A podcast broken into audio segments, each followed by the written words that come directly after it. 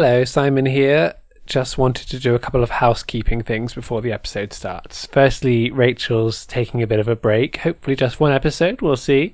We've got a great guest um, in her place today. You'll find out who that is shortly. I also wanted to say that we've just recently set up a Patreon page, patreon.com forward slash tea or books. Uh, we're very happy, of course, for people to keep listening without signing up to that. That's great, and we don't expect anything. But um, thought we might try and recoup some of the hosting costs for the podcast and offer some rewards along the way as well. So, for those familiar with Patreon, it's a way of supporting people who create things, essentially. Um, and with there are various amounts you give monthly, and the rewards include shout outs, uh, books in the post, letters, all sorts of things. Uh, go and find out more at patreon.com forward slash tea or books if you want to. Otherwise, of course, please feel free just to keep listening. We really appreciate everyone who listens, and we're really pleased that you do. And now on to episode 52.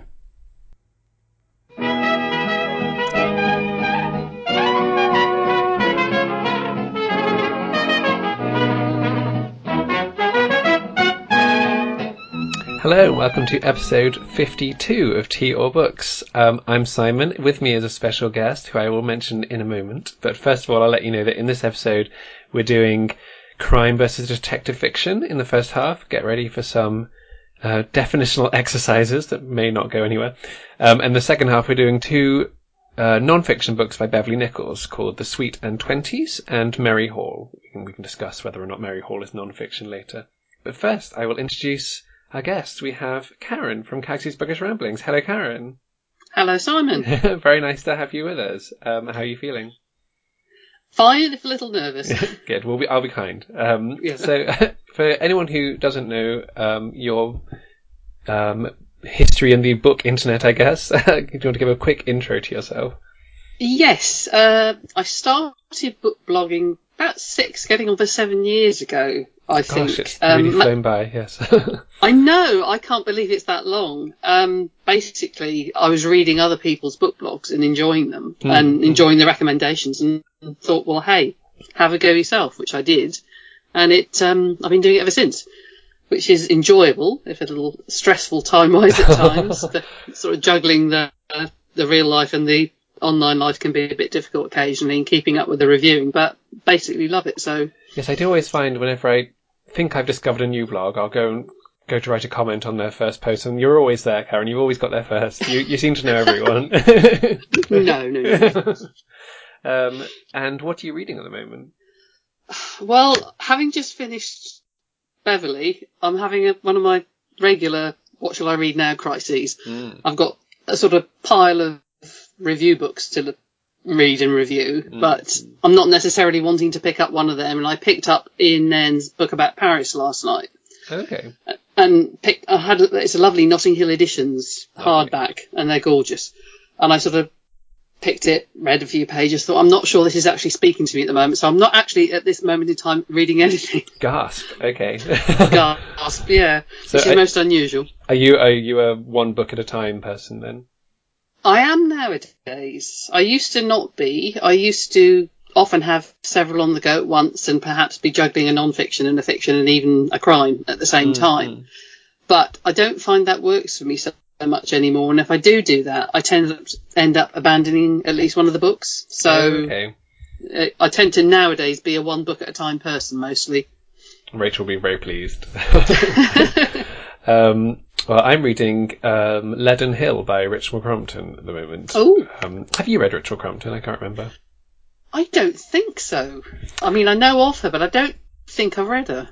Ah, so I loved the Just William books as growing up, and still do. Um, and then in in about 2002, I, I came across, I think it was Weatherley Parade was the first adult novel I read by her, and I loved it. And over the next two or three years, I probably read about 20 books by her and amassed several more. But there's been a bit of a break, and now I read one every couple of years. um, hmm and they're sort of sprawling family sagas, or not not particularly family in this one, but um, village sagas, I guess. Lots of characters, but she always does the same characters. It seems different names, but the same characters. There's always a pair of sisters or teachers who one is dominant over the other, and the other one has to learn how to get free from it. And there's always you know, um, a, a fractious marriage that ends up being solved by the end, and there's always someone who starts drinking cooking sherry when she shouldn't. So, so that sort of novel. Yeah. I've not, no But cooking if it's a- sherry yet. but- If it's a formula and you enjoy it, it doesn't matter, does it? Exactly, yeah. So now that I'm spacing them out a bit more, the, the occasional one, that book what she did called Narcissa, was rather darker and, and really well done, I think. And Family Roundabout is the one that Persephone have published. That's probably Yes. her, her best one. Or Frost at Morning, also very good. But yes, um, I'm not finding it quite as wonderful as I did back in 2002, although I'm still very much enjoying it. But I think that probably says more about the number of books I've read since. It, it was it was sort of how old was I in 2002? 17. So I was just discovering sort of the world of you know adult literature, Mm. I guess, and Yeah. I perhaps had fewer marks of reference. Well, this is it. Your your view on books does change over the years, and it's affected by what you've read in the interim. Absolutely. So, yeah. Um, what you what I read at seventeen and, and what I thought of it is very different now, which is a lot longer than you are from seventeen. But but even so, it's um it's bound to be influenced by what you read, what other books you come across, and you have a different perspective looking back than you did at the time. Yeah, and I, because I don't reread very often, I, I suppose I don't notice it as much as, as some people do if they do reread. Do you, do you reread Mm. much? Not as much as I used to. Um, I used to reread a lot, and there are several books I can name that I've read so many times it's ridiculous. Favourite ones. I mean, I, I went through a phase, gosh, and this is a long time ago, of rereading The Lord of the Rings endlessly. oh, right. I had a real, okay. real obsession with it, yes, and reread it several times, I think, on the trot, because I loved it so much. But uh, I, I like rereading, and there are certain books I have gone back to since I started blogging. Um, and it, but it's a risk, uh, Yeah, especially yeah. if it's a book you've read in your formative years, if you like, and one that you thought very highly of at the time and you loved. The risk of going back to it later, you may Yeah. love it all over again, or you may read it completely differently, or you may hate it. And if you thought you loved it and you go back and hate it, that's a bit of a blow. So it, it's a double-edged sword rereading. I mean, I've been, I think I've been fortunate with most of the ones I have reread, in that I have loved them. But it, it is, and it takes time out of reading the new books as well. So many books to read, yes. yes, yes. Don't talk to me about that. Um, yes, I think we talked about that, or Rich and I talked about this in a in our episode where we talked more about rereading in general. But I because I do find that I and most people tend to go if we do reread, it's to go back to books we've loved, and you tend not to reread the books that you're a bit ambivalent about or thought were just okay, and those are the ones that might secretly turn out to be brilliant now. so. Yes. Um, I found that with One Fine Day by Mollie Panter-Downes, um, which I thought was fine the first time I read it, and then when I reread it, I thought this is one of the best books I've ever read. So, It, um, it is an excellent book, Uh, but I think had I read it when I was younger, I might might have got a lot less out of it. That's the thing. So, some books you come to at a later age, for want of a better description, and you react. Even something like Anna Karenina. Mm. I think I only read that either last year or the year before. Now, had I read that in my teens or twenties, I would have been all caught up in the romance between Anna Anna and Vronsky and how wonderful it was and all the romantic stuff. But I saw it very differently reading at an older age, much more looking at the effect on everybody else and, and seeing their central relationship as actually quite selfish. And that's, that's again a different reading at a different age, I think. Yeah, and shamefully, I've never read it, so I have to find the right Oh. age to read it for the first time. I'm, I'm woefully ignorant of the Russians, and I know that you are uh, quite the expert. So, But I think they're too long for you, some of them. well, exactly. They're, they're over 500 pages, aren't So they? the only Russians I've read are sort of, you know, Dostoevsky's extremely short. He probably thought they were stories, but to me they're novels. Yeah. I read um, what, the, the Double and uh, The Eternal Husband. But, um, Oh, right, yeah. Very, very short. Yeah, The Gambler is good, and that's not a long one. That's Okay. one of my favourites, yeah. I was talking to someone the other day about what I was reading, and I always see the respect fade out of their eyes when I acknowledge that I like short books because I don't expect someone who you know who professes to be a, a literary person to, to care about the length of a book. But but that's yes, a debate. I've often had with people. Yeah. well, I can understand it because sometimes that commitment to a massive book is just impossible to get into everyday life. Absolutely. Um, Another case of yes, too many other Mm. books waiting. yes. Um, one of our trademark segues, I think, comes in handy here with rereading because Yeah. Crime and detective fiction not that easy to reread. There you go. There's there's a segue. um, no, that n- not that easy. No, no, not if you know the end. so yes, our first topic. we- Karen and I were trying to find um, one of the major overlaps between our tastes, and so we went for um, detective fiction, and then decided to compare it to crime fiction. But um, well, you you can go first, Karen. On what's your understanding of the di- distinction between crime and detective fiction? I'll see if it's the same one that I have. Well, if, if Well- I have one at all, really. I'm not sure that I've got a very clear cut one because I was thinking about wandering around a Waterstones or a bookshop or somewhere and going to what they would call the crime section and hmm. thinking how many different sorts of book would be just in that one section. Hmm. Because you can take Sherlock Holmes, you can take Agatha Christie and all the Golden Age crime detectives. You can take the modern horrible violent ones, hmm, which I've given up reading. You can take the hard-boiled American detective stories, your Dashiell Hammetts and your Raymond Chandlers. Yeah. So even within that one so-called genre, and I don't like genres, um, I, I just think just just call them books. Um, we- but even within your genres, um, you can have so many different shades of book within that that to actually come up with hard and fast definitions is very difficult. I mean, I like Golden Age crime. I love it. I mean, Yeah. I came across it in my teens when I first read Ag- Agatha Christie. Um, and I've loved it ever since, all the various shades in between. But I read Sherlock Holmes in my teens as well. And all the older ones I just think are fabulous. I have read Modern Crime.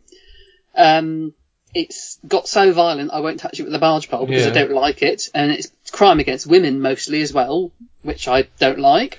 Did you see that news story recently? They set up a, a prize for um for crime novels that didn't feature assault or rape or murder of women.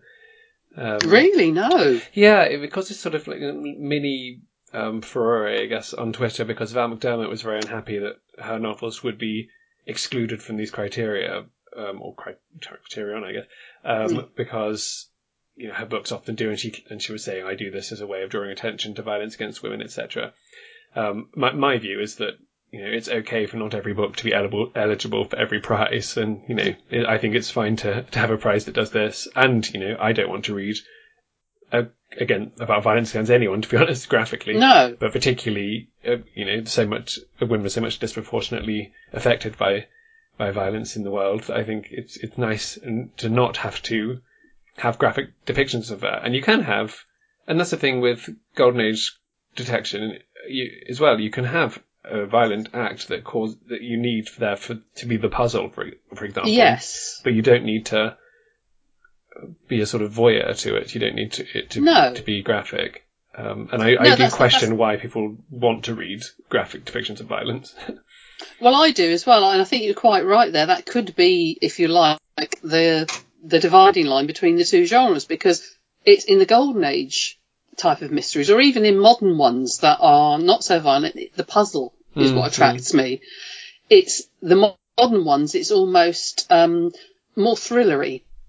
yeah, it's uh, sort of this person has done these vile things. How will we track them down? Will we get to them in time before they do more vile things? Whereas with the golden age crime, it's the solving of the puzzle and watching the detective be clever and seeing if you can be as clever as the detective. So the the focus is perhaps different on the two different types. Yes, in my head, the difference is that crime has blood in it and detective fiction doesn't. but it's, it isn't the Yeah, most that's a good one. Yes, not the most nuanced, but it, it works in my head. Um, Yeah, Do you remember what the first Agatha Christie you read was? probably Murder on the Orient Express. Ah, classic. Yes. because um, I think it was yes, it would have been about probably around the time the film came out in the 1970s, Hmm. um, and that was I because I used to go to the cinema a lot in my teens because there was nothing else to do where I lived. Um, so we all would- just went to the cinema all the time, and I saw. I mean, uh, that, that's got partly why I got into the Russians as well, which is another story. But um, yes, I, I think it probably would have been Murder on the Orient Express, which of course is enough to convince anybody that she's a genius. Well, and. I mean, so I just basically gathered every Agatha Christie that I came across, got them out the library or picked them up at jumble sales or whatever, Yeah, yeah. because uh, I and I still have them all on my shelves.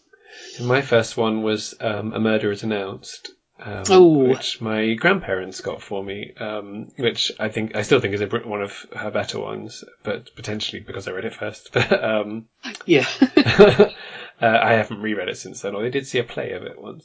Um, and yeah, I, I mean, I, I love Agatha Christie.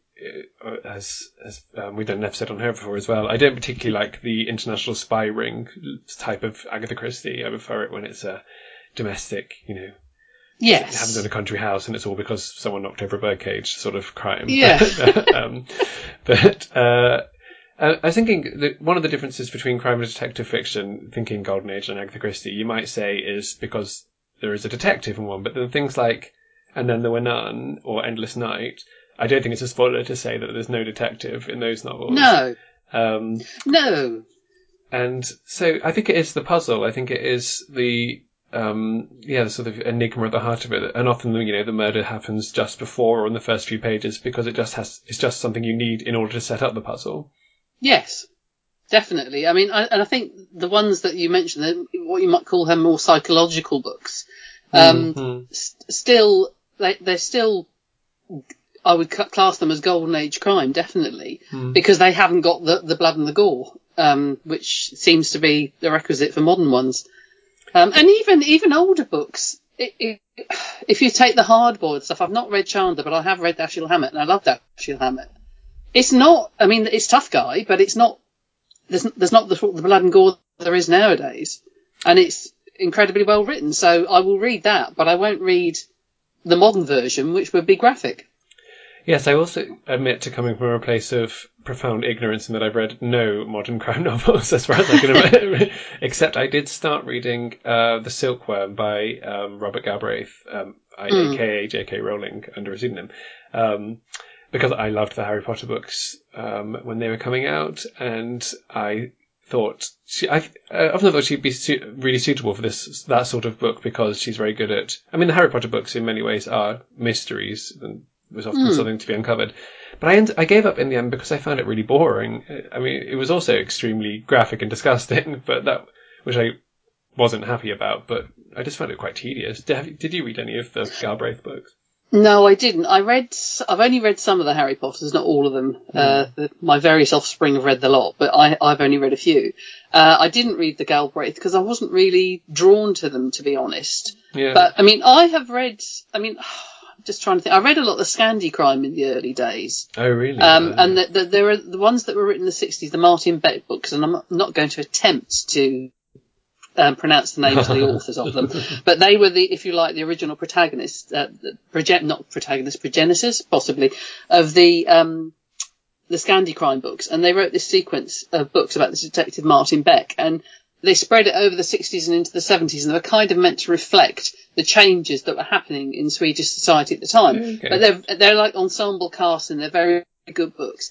They're they're not graphically graphic. Um, they they're getting close to where I lose my comfort zone, and I've read all the um, Henning Mankell books as well, Wallander, um, and they again they are just just on the edge of you have to skim over the pages a little bit.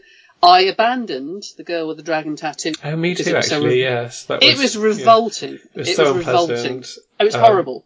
And just, uh, I mean, it was, yes, partly I gave up because it was so horrible. It was just thought, what's the most unpleasant thing we can think of, or I can think of. Yeah. Um, and partly just because it was so badly written, I thought. Just, you know, so many, Yeah. everything was trademark this, trademark that. He, you know, looked at his Rolex watch to see what time he should Yeah. turn on his Samsung TV, all that sort of thing. But, um, yeah.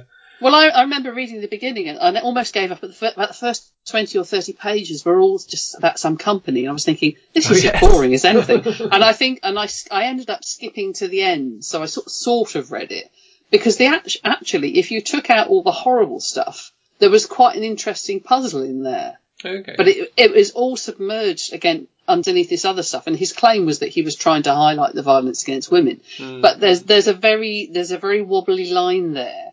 Sort of, are you highlighting it or are you exploiting it? Because you're presenting this and some people are going to get what they get from it. So I don't buy that necessarily. And I never read the other two. yes, and of course um, he, he died before they were translated, so it's very hard to question him on it now. So. yeah, exactly, exactly. But but uh, I, I so I love the the Martin Becks, which are, were 60s, 70s.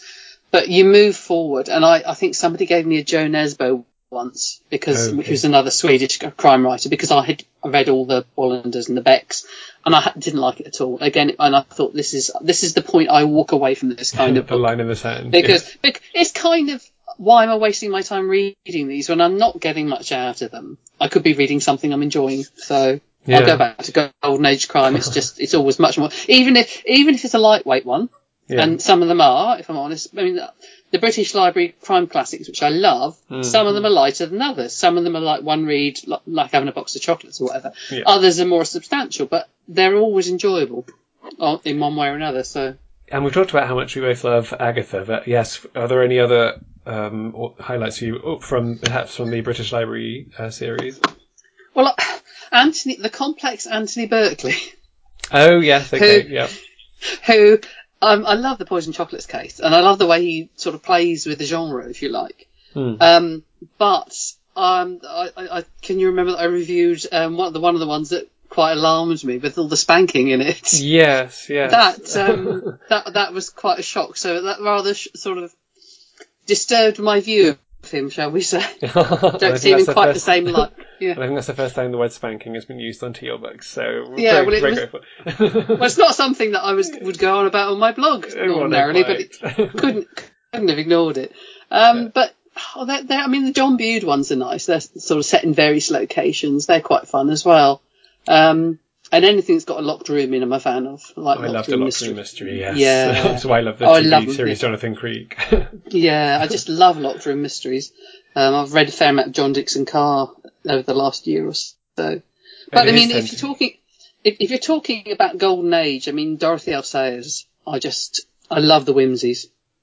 Always Aha, love the Wimseys. Okay, so I wanted Rachel to read some so that we could talk about them, which she hasn't Mm-hmm. done because I hate him and I don't like those books at all. Oh, no! and it's just one, it's just one of those things where my I can have someone whose taste is almost exactly the same as mine, but that's the place we'll differ. I just Yeah. find him so intensely annoying, and I, as a person, um, he's just oh, he's just so insufferably self-pleased. um, and I've only read I read two. I've read Strong Poison, which I don't think he's in very much, um, and Gaudy Night, which he is in a lot. And I really disliked Gaudy Night.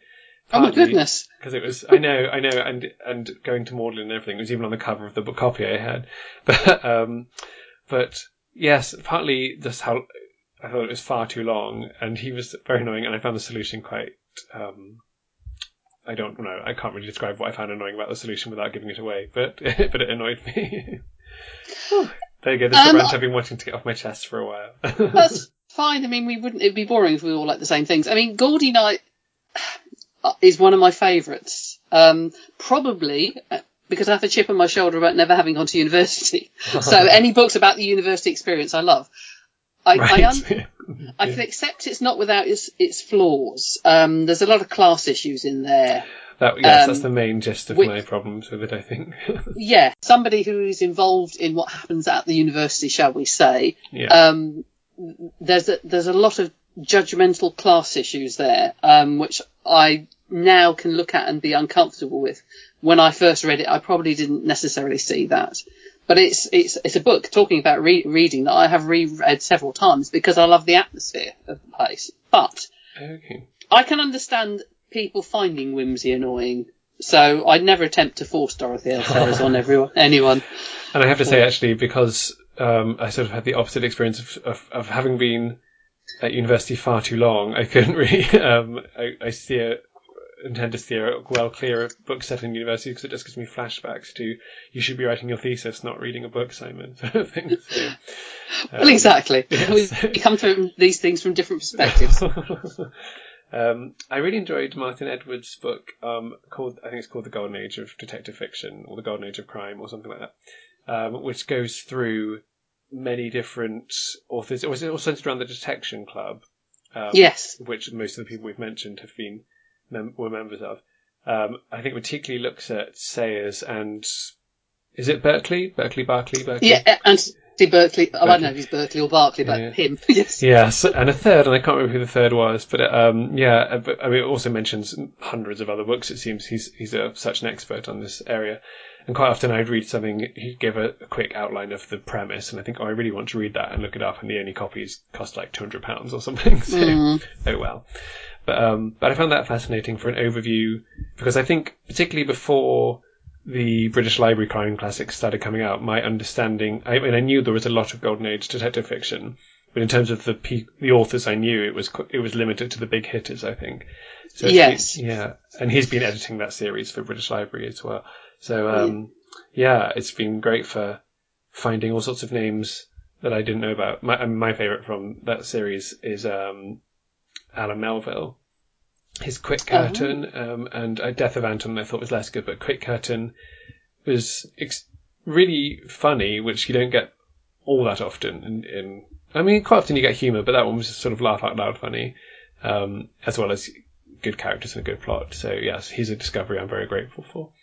Mm. I've got one of his on, at least on the, the pile, unread. Yes, so well. I have to get to that. But I have I haven't read the Edwards book, but his introductions are always so sort of essential to the books. Mm, Um, he obviously really knows his stuff, doesn't he? Which is, um, but I mean, when I first started reading Golden Age comics, again, we're going back decades, there there wasn't that depth of information about it, and you tended to be sort of scrabbling around with whatever you happened to come across in the charity shop and guided by what you could find in old green penguins from years gone by. So it's nice that there actually is something giving you all that background and information, and, and unfortunately, great long lists of authors that you want to check out. And he did another book um, called A Hundred Years of Crime Through. No, hundred years or something. hundred years is in the title somewhere. I'll put it in the notes for the show. Yeah. Um, but um, which is sort of there's quite a lot of overlap with his other book, but it's basically a hundred synopses, ob- obviously without spoilers, um, where he does yeah sort of an overview of the different types of crime books being written. Another one, I think the ones mentioned there are probably slightly easier to find, and I've been writing down titles. So um, yes, that, I've had that on the go for quite a while. Um, it's good fun. Lists of lists of book books are dangerous. Well, I know exactly. um, and yeah, I mean, some I, I find that detective fiction does. I mean, it has to be well written throughout, but I put a lot of emphasis on how good the solution is. Um, so I, if I if I come away and I'm a bit disappointed with who ended up being, then it does sort of spoil the whole book for me. Yeah, I'm kind of like that, and if I guess as well, because Oh, yes. when you have when you're as old as I am and you've read as many crime novels as I have, um, you can sometimes pick up what's flagged as the. Don't you think? Yeah, it's him. Yeah, yeah. I mean, the cl- that the worst um, example of that ever, and it wasn't an actual crime crime novel. It was, but it was a modern woman's novel. I think I read it in the nineties, and it was sort of a bit of a mystery of what happened in the past at this woman's college. Hmm. And I read the first page and thought, yeah, it's her, and it was. and I'm not going to mention any names or any No. titles, but I had got it on the first page, and that was really disappointing. That is disappointing. Um, yes. And even worse is if it turns out to be someone that you've never seen before, or, or you, there's a huge fact they didn't tell you, which people often say about Agatha Christie, which isn't at all fair, I don't think, except a, No. few, a few of her very final ones weren't very good. Before that, she's always extremely fair with the clues she gives, I think. Yeah. Um, I must admit, I've just finished. Which one did I finish? Uh, it was one of the ones I got for Christmas, a British Library crime, crime classic by John Rowland, and I did um, Murder in the Museum, and this one is Calamity in Kent. I've got the review schedule, but it's not up yet. Mm. And that was one I was getting very close to the end, thinking, well, hang on, there aren't that many characters in the mix at the moment. Who is going to be the yeah. whoever? And it, it was cleverly done. Um, not, I wouldn't say 100% satisfactory, Yeah. but it wasn't like suddenly, oh, here is this character in the last five pages that you've never actually seen before, because that really annoys me. Yeah. Um, well, we're coming up to probably to about the time we should be making our decision, um, Yes. it- which will be a mystery to everyone to solve. you can detect this one, but um, Hmm. guess what? I am going to go for detective fiction. How about you? Yeah, I think I'll be with you there as well. Yes, definitely detective fiction. The older the better. Yes, well, quite well within limits. So Yeah. if it's before 1920, I'm not that interested. But, um, No, well, but that just goes for most literature. So, um, but I, I would be interested to hear from anybody who does read a lot of modern crime now, um, with any suggestions you have, particularly if it's things that you think the golden age aficionado might also enjoy. So do get in touch. Um, but yes, in the second half, um, another overlap between our our loves is Mr. Beverley Nichols, and I put the Mister in advisedly in case people don't know that Beverley Nichols was a man.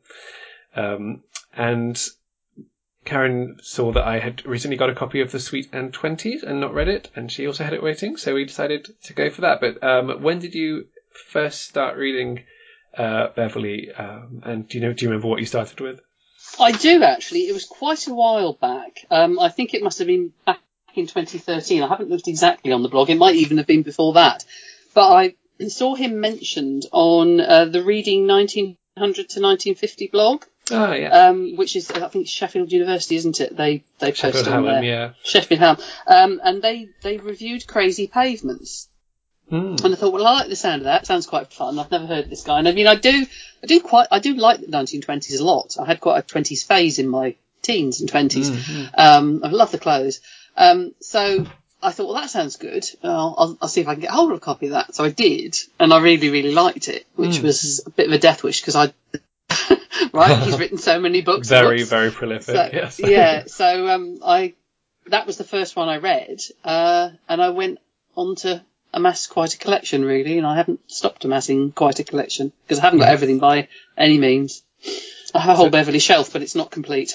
well, I first read him very recently, only last year, I think. So it was for the 1951 club that we ran, um, and I read Merry Hall, and um, it was the first one I read, but it wasn't the fir- in fact the first one I actually read was um, a collection of essays he did with Monica Dickens called Yours Sincerely. But I hadn't realised I'd read that until I looked back at my reading notes, so I'm not going to count it as particularly life changing. Um, but yes, Merry Hall, I I was the first one I read, but I had been buying books by him for about 15 years, I think. So I discovered after I read it that I had 12 other books by him waiting, so it's just as well that I liked it. Yeah. it was, it was, I think so many Well, he's people. right up your street, isn't he? well, I exactly. mean, It was one of the- 1920s, witty.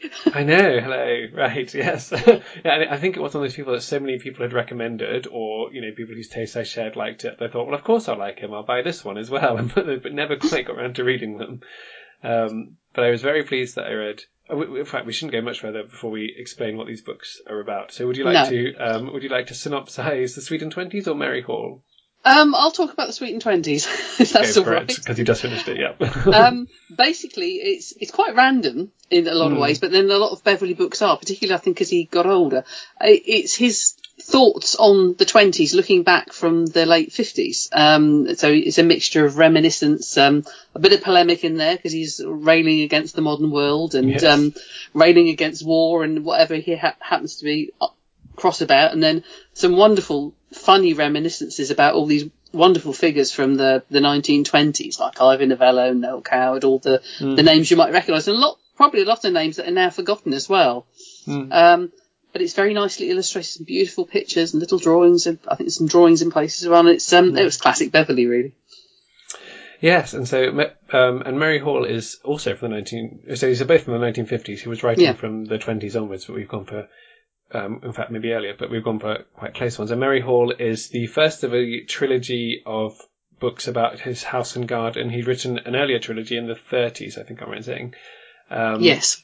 Yes, about a different house. And then, so this one, it starts with him house hunting. He's obviously got a lot of money to spend, um, and he ends up buying this large house with a large garden, um, which is not to his taste. And the book is ostensibly about him doing up the garden. And other books in this, in the trilogy are about doing up the house, but it's also about the the cast of characters um, who include Oldfield the gardener. There's Miss Emily, the um, local busybody, essentially. Um, there's the the spectre of the Doves who lived there before, um, and essentially it's yeah a very very funny book about the experience of making the house and garden his own, which fiction or non-fiction or both, hard to say. Mm. I think both myself, Yes. but uh, we can get onto his fictionalizations later. yes. Yeah, yeah. 'cause it, it was. I've, I've got the Wikipedia page up just to check.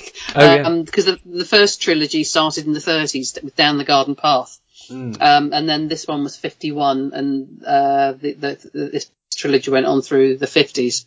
But um, yeah, I mean, he was writing fairly prolifically up till I'm just looking to see when we think the last into the seventies actually. Oh wow, okay. Yeah, Gosh. yeah. No wonder there were so many. There were there are a lot. Yeah, he was because he died in 1983. okay. Um, yeah, and the last book looks like in 1978 possibly. So yeah, he was. Yes, I have the Yours Sincerely Summer as well. I'm sure, but I just haven't read it yet. Yes. So, um, you say yes. So let's let's talk about them. Um, Yeah. I um, I really enjoyed the Sweet and Twenties a lot. I loved it, in fact. Um, and I I hadn't quite known what it was about. My friend Haley, who blogs at Desperate Reader, gave me um, my coffee, and we'll come on to who gave you yours in a second. but, um, but yes, um, it was you know it was, it was almost like it was tailor written for me essentially a book about uh, how great the 1920s were um, by a very witty writer and it, it if in some level it feels like it shouldn't work because it is essentially just each chapter is him being like oh what shall I write about now this will do there's not much of a structure um, and his reminiscences are extremely subjective um, and certainly not the experience of the everyman in the 1920s but um, but yeah, I just I found it fascinating and a great insight to many of the figures who are well known to anyone who's interested in the twenties, I guess.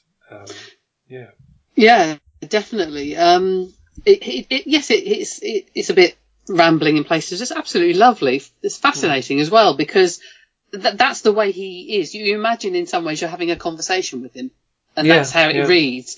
Um, and he digresses and he goes off at tangents and he talks about one thing then talks about another thing. But it's just it's just so beautifully written. I love the way he writes. I mean, I love his humour. He gets a bit sort of not exactly dark, but snarky in places about the state of the world, and I, I like that as well. He and he's not completely blind to. He doesn't just look back at the twenties and say, "Yeah, it was fabulous." He'll point out the downsides as well. and Um, surprise, yeah, surprisingly progressive about racism, which I hadn't really expected from him. No, I Um, know. So that was good. So he's highlighting not just racial inequality in the 1920s, but also he's saying still today in 1958 when it was published. Um, which I mean, I did, I've, I'd done him an injustice to, where I thought he probably wouldn't have been much of a crusader on that on that front. No, well, no, it's odd. I mean, he's he's almost, um, although he's, if you like, he's he's is seduced by the glamour of the past and the glamour of the twenties, but it's almost like he's got a slight ambivalence because he talks about the the, the problems that people had who didn't have money in those days. That that, it, that that all this was happening, but ordinary people were still having to live a life. So it, it was very interesting from that point of view. And I mean, he he, he writes in this book and also in 25, his earlier autobiography about the Edith Thompson case. And he's oh right, yeah. very violently anti-capital punishment. So I think good for you to be Yeah. coming out of that. And but he obviously was quite affected by it to, to write about it those two times. Um, I, Yes, I think that was one of my. Sorry. I going to say, it's a while since I read 25, but that is the one chapter that stands out so strongly to me, the one that he wrote about the Edith Thompson case. And again, he went back to it in this one, which is a lot, so many years later, and it obviously had really had an effect on him, I think. Yeah, I think that's probably the bit I found most interesting. Though, 'cause, um, uh, in an earlier episode, Rachel and I compared um, A Pin to See The Peep Show by F. Tennyson Jesse and Messalina of the Suburbs by Ian Delafield, which were both novelizations of the Thompson Bywaters case. Um, so yeah, it was in- really interesting to read another perspective, particularly from someone who, unlike those novelists, clearly believes that she did it, or not did it, but you know that she was culpable, but still Yeah. think she, she should have been hanged for it. Um, so yeah, and it, that was fascinating. But I should, should also say there's a, a lot of very frothy and gossipy bits alongside these more serious sections. Oh, and I also loved those. There's- Oh, they were great. Yes, Just- it's, it's it's it's very gossipy, and I loved all of that. But whether Yeah. about the you know the Sitwells or about all these society hostesses that I'd never heard of, because I, I thought that, I love the way he wrote about Ivor Novello. I thought that yes, was lovely. yeah. Yeah. Um, and he seemed to have gone to every event out there. So again, he does talk a bit about the plight of the everyman, but he's also going to parties in you know Bloomsbury and all that sort of thing. Yes, yes. I didn't agree with him on Virginia Woolf, obviously. No, well, unsurprisingly, yes, yes we, we are of, of one mind when it comes to Virginia Woolf. Absolutely, absolutely. I take no criticism of Virginia Woolf from anybody. Yeah. But Although she would uh, have been no- terrifying to know. Oh god, yes. I mean, I probably would have fell on the floor in a jelly if I'd ever come across her. But um, she, uh, yeah, I mean, her writing can't be criticised anyway. But he, it's interesting because this is sort of 1958, and obviously we look back from a much later point with different perspective, and we can see, well, he's saying this person will survive and this person won't. He's not always right, but it's still interesting to see what he thought at the time because people like Cecil Beaton and Ivor Novello and Noel Coward are still rated, and that's a long time mm-hmm. after after this book and after they were alive. So yes, and I think there was a bit where we, I think Noel Coward was very out of fashion in the fifties, wasn't it? So he's talking about about yes how he you know, is sneered at by people in the, in the way yeah. that he isn't now. I think. I think people just do, in general, just respect him for being a great writer now. Yes, um, definitely. Yeah. Um, and I like. did you did you notice the bit where he was talking about Oscar Wilde? Oh yes, often, saying yes. lovely Oscar, but you need a good slapping. yes, that was great. thought it's a shame he wasn't around to sort, sort Oscar out at the time. Yes, and there's a yes a fascinating scene where he meets um, Alfred Boyes. Yes. Um, as an old man who sort of, you know, this cause celeb back in the day. Yeah. Uh, um, yeah, it was fascinating. Mm. He does he does seem to think, oh, I want to meet this person, therefore I will. So it's great to have it's like an access all areas to yeah. the legacy yeah. of the 1920s. um, we'll talk more about that, but we should go back to uh, Merry Hall before we yes. get too sidetracked. um, so when did you first read Merry Hall? 2013. Oh, I, I, know that because I, I, know that because I checked on the blog because my memory being what it is, it's a useful aid memoir. Yes, 2013. I think it was possibly one of the first ones I read after Crazy Pavements. Probably the first gardening book of his I read, or Gardening House, whatever you call yeah, it. Yeah. And I loved loved it to bits. I mean, I just really loved it. I mean, he's just he's just priceless in it. It's so funny. Yes, um, it, it's. It, I I think what put me off for a while is that from picking it up is that I don't know anything about gardening. I like gardens, but I don't know anything about plants, and I was a bit worried it would just be very specialist. And I think the earlier trilogy, I've only read the first one of that, but that did lean more in that direction. Whereas this one, I can attest that you can go to knowing very, very little about horticulture and mm. still find it wonderfully uh, enjoyable. I mean, I will run run to any book non-fiction or fiction which has people house hunting in it. It's one of my favourite things to read about. So I enjoyed. It's a wonderful bit at the beginning of um, Mrs. Tim of the Regiment by D. Stevenson. Mm-hmm. It's all about house hunting, and I still it's the only bit I remember from that book. Loved it. Oh. um, yeah. But and in fact, my copy is uh, was published by what's it called? The Companion. Yeah, the Companion Book Club and it's still got a little leaflet in it. Um, oh! Yeah, so a Merry Christmas to every member, and it's got a picture of Beverley Nichols standing with Oldfield in the greenhouse. Oh! oh. A picture of him weeding. It's lovely. Yes. I think mine is a companion book club, but I haven't got that, damn it. Will uh, I say damn it on your podcast? Yeah, yes, that's uh, um, yes, mine, yeah, mine is a companion book club as well. I mean, the drawings are lovely. Oh, I love the drawings. And I remember that the first, sort of the opening paragraphs just hooked me Mm-hmm. Um, about sort of falling in love with gar- gardens and about his various relatives that had died in gardens. Yeah, just had me. Great. I sort of laughing after that, but I thought, well, that's, that's it. I'm, I'm sold. But, uh, it's, it's, probably a good in to Beverley's writings about houses and gardens, really, because it, I mean, I'm not a gardeny person either. I mean, I, I, put a bulb in and I hope it grows and it usually yeah. dies. So, um, uh, you, you, if it was too technical, I mean, I've, I've often wondered about Vita Sackville West's writings about gardens because I imagine that she was very um, mm. sort of much more detailed and technical. But he's not too technical, and when he's waxing lyrical about a plant, that's fine. I can, I can, I like to wax lyrical about plants as well, so I can yeah. identify without having to be a gardener. Well, I often googled the plants he was talking about so I could see what they actually looked out looked like because I, unless it was you know a daffodil or something, then I probably wouldn't know. But, um, and then sometimes he'd go into euphorics about something I'd look up and thought well, that's quite ugly, but but, yeah. um, but I'm glad he enjoys. But yes, the illustrations in this edition by William McLaren. McLaren. Um, yes lovely, and also quite seems very inspired by Rex Whistler, perhaps. But, um, yeah, I think Rex Whistler has has illustrated some Beverley's, and I can't remember exactly. but did, the first trilogy. I, that could well be. Yeah. Um, but yes, I'm sure that he's been illustrated by Rex Whistler, and yes, and this is a similar kind of drawing, isn't it? But it is very lovely. Yeah. I mean, the, the, end, the end papers are glorious. Yes, they're great. yes. So. Um, but yes, quite apart from all the gardening and whatnot, there's um, there are these wonderful characters in it. Um, I, and Miss Emily is perhaps my favourite. So, yes. um, interestingly, in the two sequels, which are called Sunlight on the Lawn and Laughter on the Stairs. Laughter on the Stairs, thank you. Um, she has mellowed an awful lot and become much nicer. and I do Yes. wonder if uh, um, there was. He claims that these these um, characters are, are based on an amalgam of different people that he know knew, but um, I do wonder if it hit a bit too close to home. Yeah, possibly if, if whoever it was re- recognised themselves too strongly, they perhaps had a bit of a moan. So yeah, she can essentially see no wrong in the in the previous inhabitants of the house, and so every time he tries to change something, she's she's horrified, and you know it's all these wonderful scenes. I, I think those big urns are in this book, aren't they? That he puts on the the pillars going down the driveway, Yes. um, and she finds the whole prospect terror, terrible, and comes along to tell him so, and it's yeah, it's wonderful. Yeah, it, it is. I mean, the, the, a, there's a kind of a template in, in the books that he goes somewhere, he starts doing something, there's the various characters in the neighbourhood, but it's so amusing, it really is.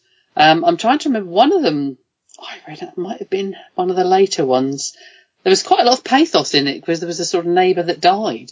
And I looked it up and it turned out to be based on his old nanny, possibly. Oh yes, is that Um, yes? Yeah. I can't remember which one it is now. It's somewhere on my blog, but I don't. That's why I have the blog because I don't remember. yes, I think that sh- I think she's in the second and third books and dies in the third one. That That's maybe, probably yeah, is it. Yeah. yeah. So it was slightly more downbeat and kind of reflected a sort of. But I mean, there are downbeat bit, bit beat beat bits in the Sweet and Twenties. Um, Yes. I mean, he, he's he's obviously sort of.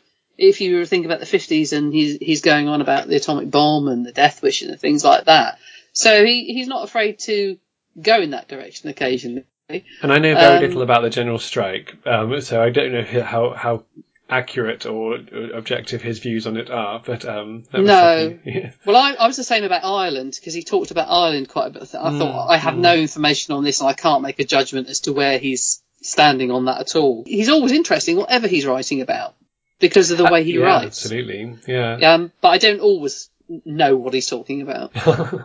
it's the only things I know about the the Irish troubles of that period come from novels by Elizabeth Bowen and uh, Molly Keane, and so I suspect equally not very um, objective. So I'm No. do some non-fiction reading about these things. But um, Yeah. One of the things I found really interesting was about the fashion of the 1920s, um, particularly about the colours, because Mm.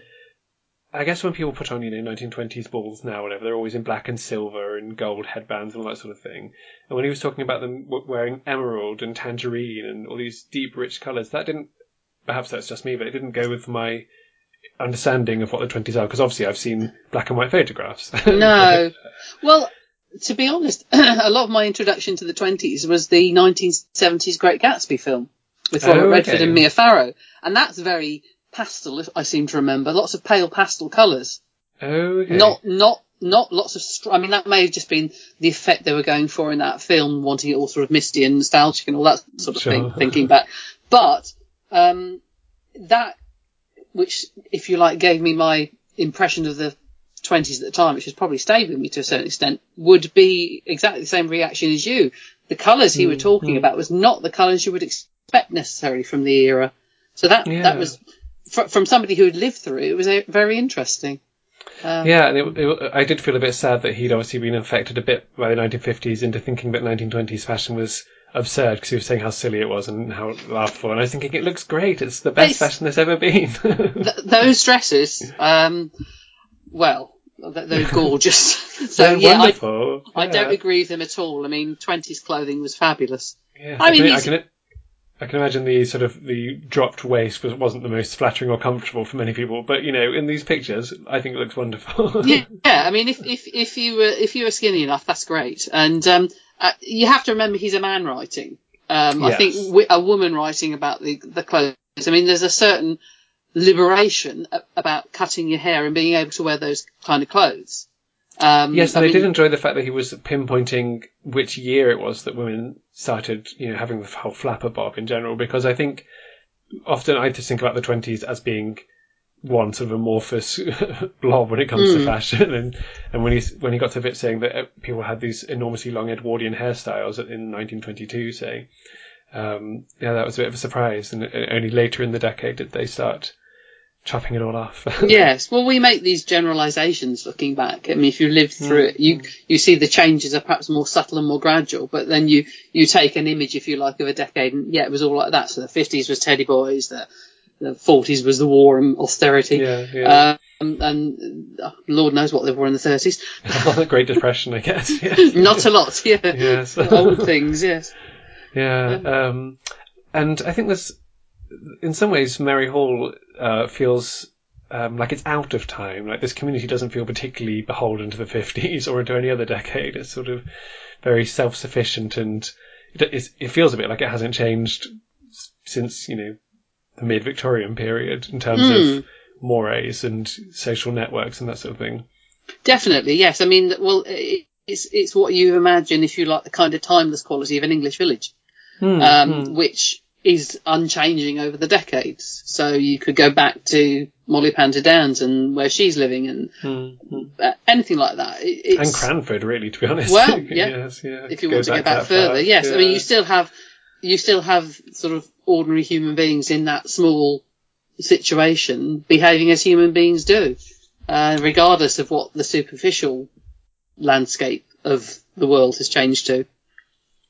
And I found his politics rather more progressive in The Sweet and Twenties than in Merry Hall, and perhaps that's the difference between a fictionalized version of himself and, and a non-fictionalized version. But um, so I can't remember if it was this book or one of the others in the trilogy, but he has various views about um, the welfare state, I think, and also or about, or in general, just young w- working class people. He seems to have a a horror of them. Well, a fascination with them, Yeah. perhaps more than a horror. He, the, the, the people who come to tend his garden, he acts like they're not quite humans. Yeah, he he is. Yes, he, I mean his politics, particularly given his background and the, and the sort of person he was, surprisingly li- liberal in places. Um, and Yeah, he, yeah. he doesn't. He doesn't. Um, I mean, he's quite anti the Americans at points, isn't he? Um, Mm-hmm. in in the Sweet and Twenties about uh, uh, he's going on about the Mayor Thompson of Chicago winning an election, uh, wanting to keep King George of Chicago. He says the, the inhabitants of that enlightened city believed in all seriousness that the British King was planning to attack them. it was, was, it was, great. it was this fantastic episode which convinced me that American ignorance of world affairs was one of the greatest dangers to the peace of the world. Well, please Yeah. change, yes. Yeah, well, quite. He says that conviction has not been weakened with the passing of years, and I think you could still say that, but there we Yes, go. um, um, of course, we're saying that about certain members of the American government, not about our American listeners, who are all very. Oh yes, no, we love our. American Yes. listeners, but um, we just um, we we worry about um, the politics over there, don't we? Yeah. Absolutely. And what we've not talked Mm. about yet, which I should have done because it's one of my favourite things in Merry Hall, is the cats. Well, I wondered if you'd get onto the cat. and I know As you're the- not as besotted with cats as I am. Um, I don't mind cats. I had a cat once. Okay, and, okay. he was called Pushkin, would you believe? I, I entirely believe it. Yes, I'd expect nothing else.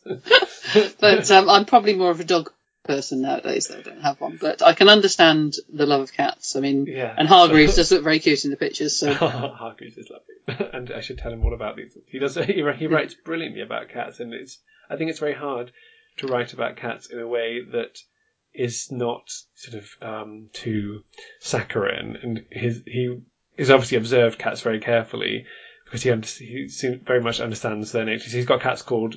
Is it is it one and four in this book? Is it one, two, and four at this point? I or- think it's one and four in this point. I'm just having a look at my review because I I'm pretty I'm pretty sure it was one and four. Uh, um, So he, yes, he explains in the book that he decided he wanted to have hundred cats for the rest of his life, and so he started just numbering them. numbering them. Well, it's Yes. easier than trying to remember the names, isn't it? exactly. I don't know quite, Yeah. how, quite how far he got in that list. by it? the- by the No, but he all seemed to have cats, didn't he? So yes. yes. So Um, one- and there's a Siamese and I think a black black cat.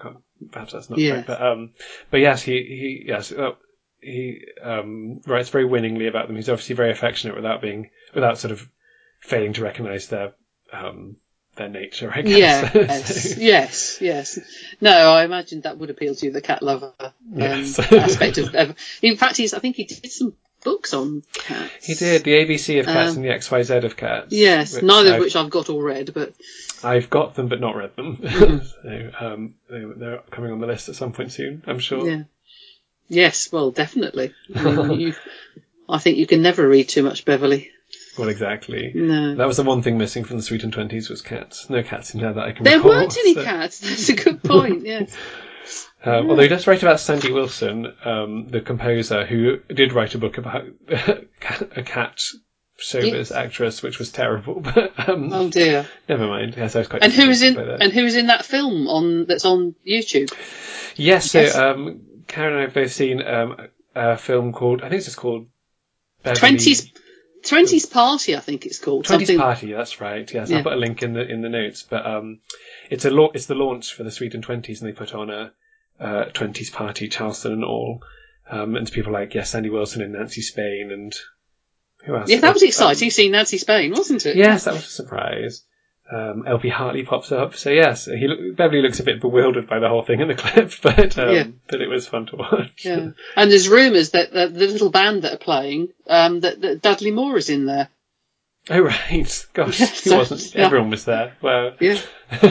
Yeah. um, But, so but it was very discovery. sweet to see it. Absolutely, yes. Um, and I did, I did think it was a spoof for a while because it had. I've only seen that sort of newsreel item in spoofs of it, but of course it was very common at one point. Well, it was. I mean, if you, if you listen to any, half of the Pathé News films that are up on the internet, you think are a spoof. But they're not. Yes. They were actually straight at the time. That terribly British accent and the yes, terribly- quite. Yes. yeah, it's a terribly arch commentary. It's uh, very funny. But um, it's nice that there is some footage of him out there. Um, Absolutely, yes. yeah. It did make me want to go and look up other people because I do. haven't- Yeah, I've never really thought to explore on YouTube for, for the authors from the 30s and 40s. I must admit, I haven't. No, Yeah, hmm, interesting. that could be a wormhole. It'll Well, occupy you for some time. yes.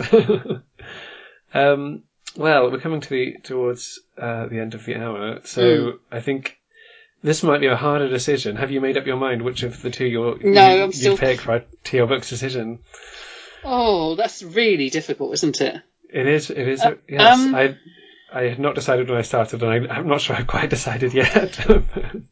I am going to go for the Sweet and Twenties okay. because, much as I love Merry Hall, it's one of several, if you like. Mm-hmm. I mean, and it is it is one of his best Garden House books, I think. But Mm. it's one of several he did like that. But the Sweet and Twenties, I it's it's got so much in it, and it ca- I think it captures a lot of the twenties, but it, it's in a way that's perhaps unusual because it, although he's tinged my nostalgia, he's Mm. not. He's quite clear-eyed in places as well. Um, Yeah, so yeah. uh, it's, it's it's an almost impossible decision because they're kind of different sorts of books as well. Um, I mean, Oh, you, yes, yeah. you could you could do a you could do a, a, a verses of his various um, garden books because there are so many of them. Yeah, but, you, yeah. but even to pick one of those would be difficult. So I'll say the Sweet and Twenties. if you ask me tomorrow, it might be a different decision. well, I think The Sweet and Twenties might be my certainly my favourite book I've read so far this year. Really, really loved it, and yet I'm still going to pick Merry Hall. Um, Ah. Just, and I think it's partly because it's the first one I read by him, and so it has those memories attached. Um, and but I think what swings it is the cats. if you put cats in the Sweet and Twenties Beverley, that would have won. okay, that's understandable. Yeah.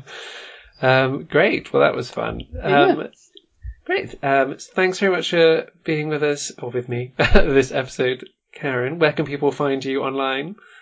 Uh, www.kaggsysbookishramblings.wordpress.com.